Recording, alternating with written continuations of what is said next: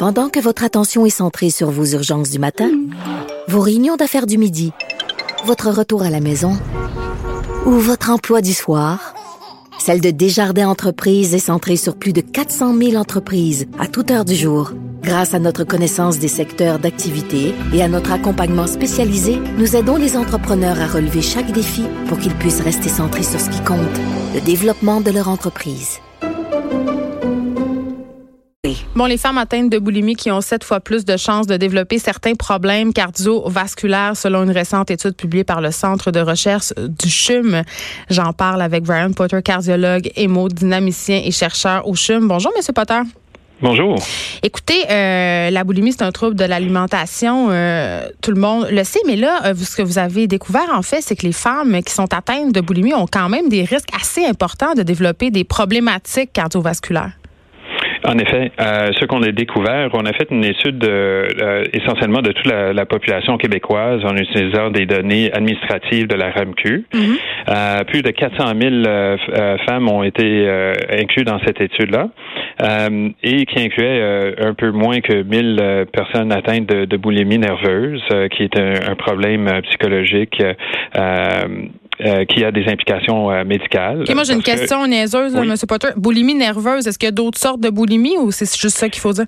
Il y a, y a, d'autres sortes de boulimie, mais la boulimie de, laquelle on parle en général, c'est la boulimie nerveuse, qui est une diagnostic euh, psychologique précise euh, qu'on a utilisée euh, dans cette étude-là. Euh, mais essentiellement, quand les gens parlent de boulimie, c'est vraiment ça. il y a des il y a des, des, nuances pour les psychologues qui vont quand ils vont faire le diagnostic parce que ça peut être mélangé avec d'autres pathologies ou d'autres problèmes psychologiques également. Donc, on a fait un suivi de sur à peu près 12 ans, puis euh, c'est une des premières études qui a regardé vraiment à long terme l'impact de, cette maladie-là. Euh, et ce qu'on voit, c'est que euh, quand on suit ces, jeunes femmes, c'est surtout des jeunes femmes qui sont mhm. atteintes, des jeunes femmes qui sont atteintes de boulimie, on les suit pendant 10-12 ans, mais en effet, il y a un risque d'événement cardiovasculaire qui est quand même assez important, 10 fois plus d'événements au total. Mais quels sont-ils? On parle de crise cardiaque, on parle d'arythmie? On, parle de crise, crise cardiaque, d'autres problèmes cardiovasculaires, on parle de euh, d'angines, des gens qui ont besoin de d'intervention euh, comme une pause de stent, euh, sans nécessairement faire de crise cardiaque, mais certainement mm. le, risque de crise cardiaque est élevé de, de 4 à 5 fois. le risque d'avoir besoin d'une autre intervention pour un problème cardiovasculaire est de 6 à 7% L'infarctus comme tel, c'est quatre fois plus. et incluant aussi un risque plus élevé de décès reliés à la maladie cardiovasculaire ou décès de toute cause. Alors, quand même pas négligeable euh, dans cette étude-là, euh, ce qui quand même nous donne euh, un argument de plus euh, qu'on rencontre ces jeunes euh, filles-là, de jeunes femmes, de, d'intervenir pour un peu expliquer pourquoi c'est sérieux. et aussi pour les médecins qui vont traiter ces gens-là, qui restent allumés à la possibilité de, des problèmes cardiovasculaires dans le futur. Mais moi, je me demande, en quoi la boulimie atteint particulièrement euh, le cœur? Pourquoi? Est-ce que vous le savez? en effet, il y a plusieurs hypothèses et le plus probable, c'est que c'est un effet qui est surtout indirect. Euh, la boulimie qui inclut des euh, des comportements de, de, ce qu'on appelle des, des purges. Hyperphagie puis vomir. c'est vomi puis d'induire des diarrhées avec des médicaments, des affaires de même. ça crée tout un désordre métabolique qui va affecter entre autres le métabolisme des gras, puis euh, le cholestérol et, les lipides. Euh, et entre les épisodes de, purge, ben, ils vont faire euh, ils vont faire des excès, puis ils vont prendre des repas assez copieux, beaucoup de fast-food, qui vont affecter aussi. Fait qu'ils vont ils vont avoir un métabolisme qui va être complètement dérégulé, puis à la longue, ça, ça probablement des effets euh, pour euh, augmenter le risque de faire des dépôts de cholestérol dans les vaisseaux du cœur.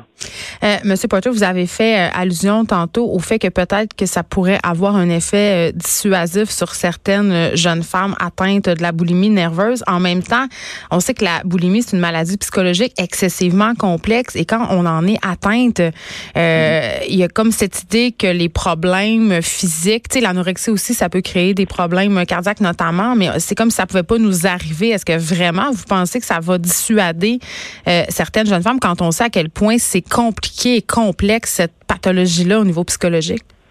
C'est une très bonne question. Et en effet, l'étude qu'on a faite ici, c'est euh, avec les jeunes femmes qui ont la boulimie probablement euh, la plus sévère, c'est-à-dire qui ont eu besoin d'être hospitalisées pour leur mhm. maladie, euh, et certaines même plusieurs fois.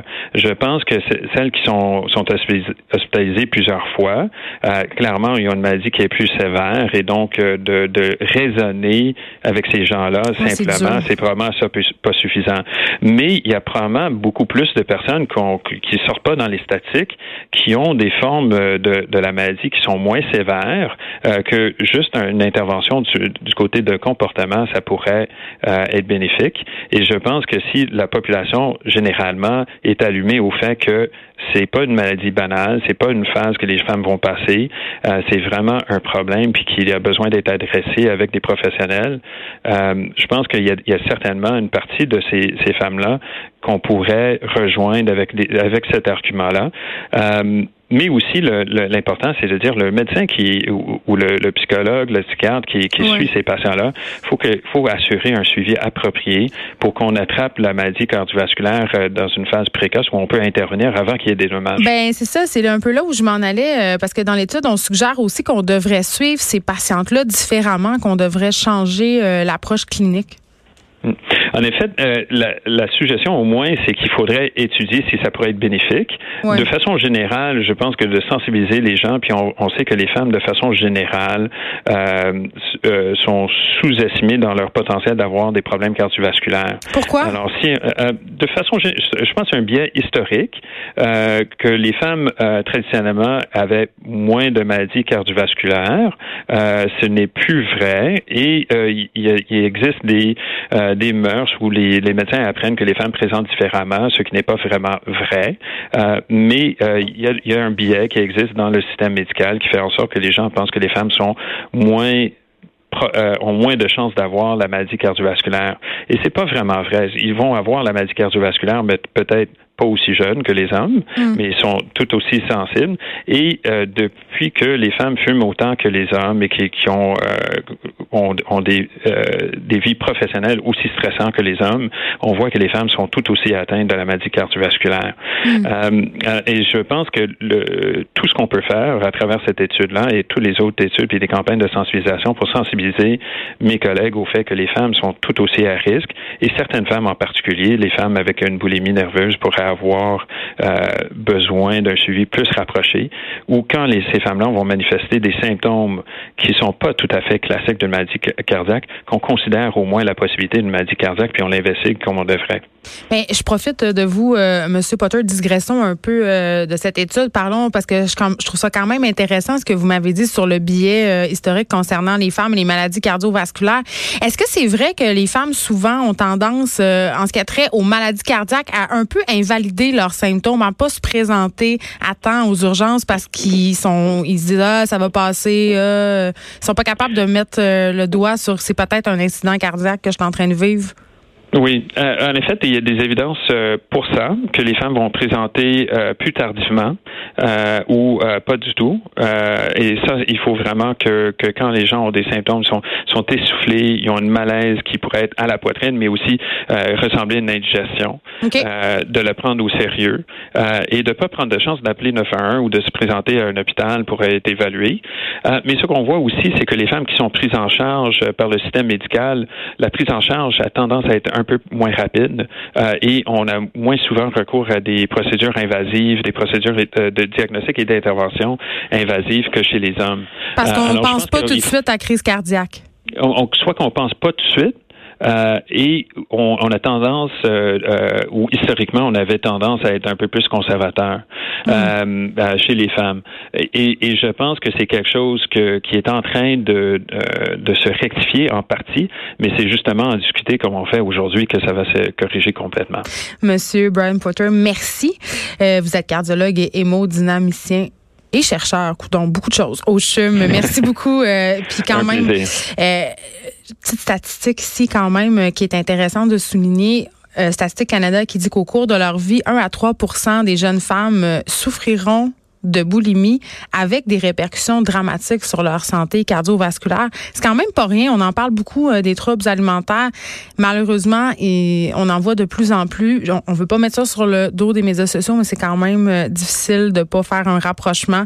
On est dans une culture de l'image. On est dans une culture où on se compare de plus en plus. Puis quand on parle de boulimie, on est aussi dans une culture où il y a une, une opulence alimentaire, beaucoup de privation et parfois ça peut donner lieu à des épisodes d'hyperphagie. Moi, j'avais une, amie très, très, très près de moi qui souffrait de boulimie, puis j'avais de la misère à comprendre. Je, disais, Colin, comment tu es capable d'ingérer tout ça? Puis euh, pour les plus vieux, là, vous vous rappellerez de cette euh, dramatique... Euh, de Jeannette Bertrand là où on avait une fille boulimique puis ça m'avait vraiment traumatisée elle mangeait des beignes les chips elle mangeait les packs de crème glacée toute une shot puis après ça elle allait vomir mais c'est vraiment c'est un désordre mental c'est incontrôlable et ça a l'air très spécial à dire mais mon ami m'avait expliqué que manger ça l'apaisait sais que quand elle mangeait quand elle faisait une crise d'hyperphagie l'espace d'un moment, elle oubliait vraiment tous ses problèmes. Puis toutes les répercussions possibles sur sa santé à ce moment-là euh, n'auraient certainement pas eu aucune prise. C'est comme les gens qui s'automutilent, c'est comme les gens qui boivent de l'alcool. C'est un, rituel qu'on met en place comme pour s'apaiser. Mais quand même, euh, comme on vient de l'apprendre, ça peut avoir des répercussions très graves et très tangibles, euh, pas juste sur la santé cardiovasculaire, sur la santé en général, pas juste la boulimie, l'anorexie qui peut avoir un impact assez direct sur la santé des os, notamment parce qu'on manque tellement de nutriments que les os deviennent friables. Donc voilà, étude intéressante, mais quand même assez préoccupante que le chum vient de sortir. On s'arrête un instant.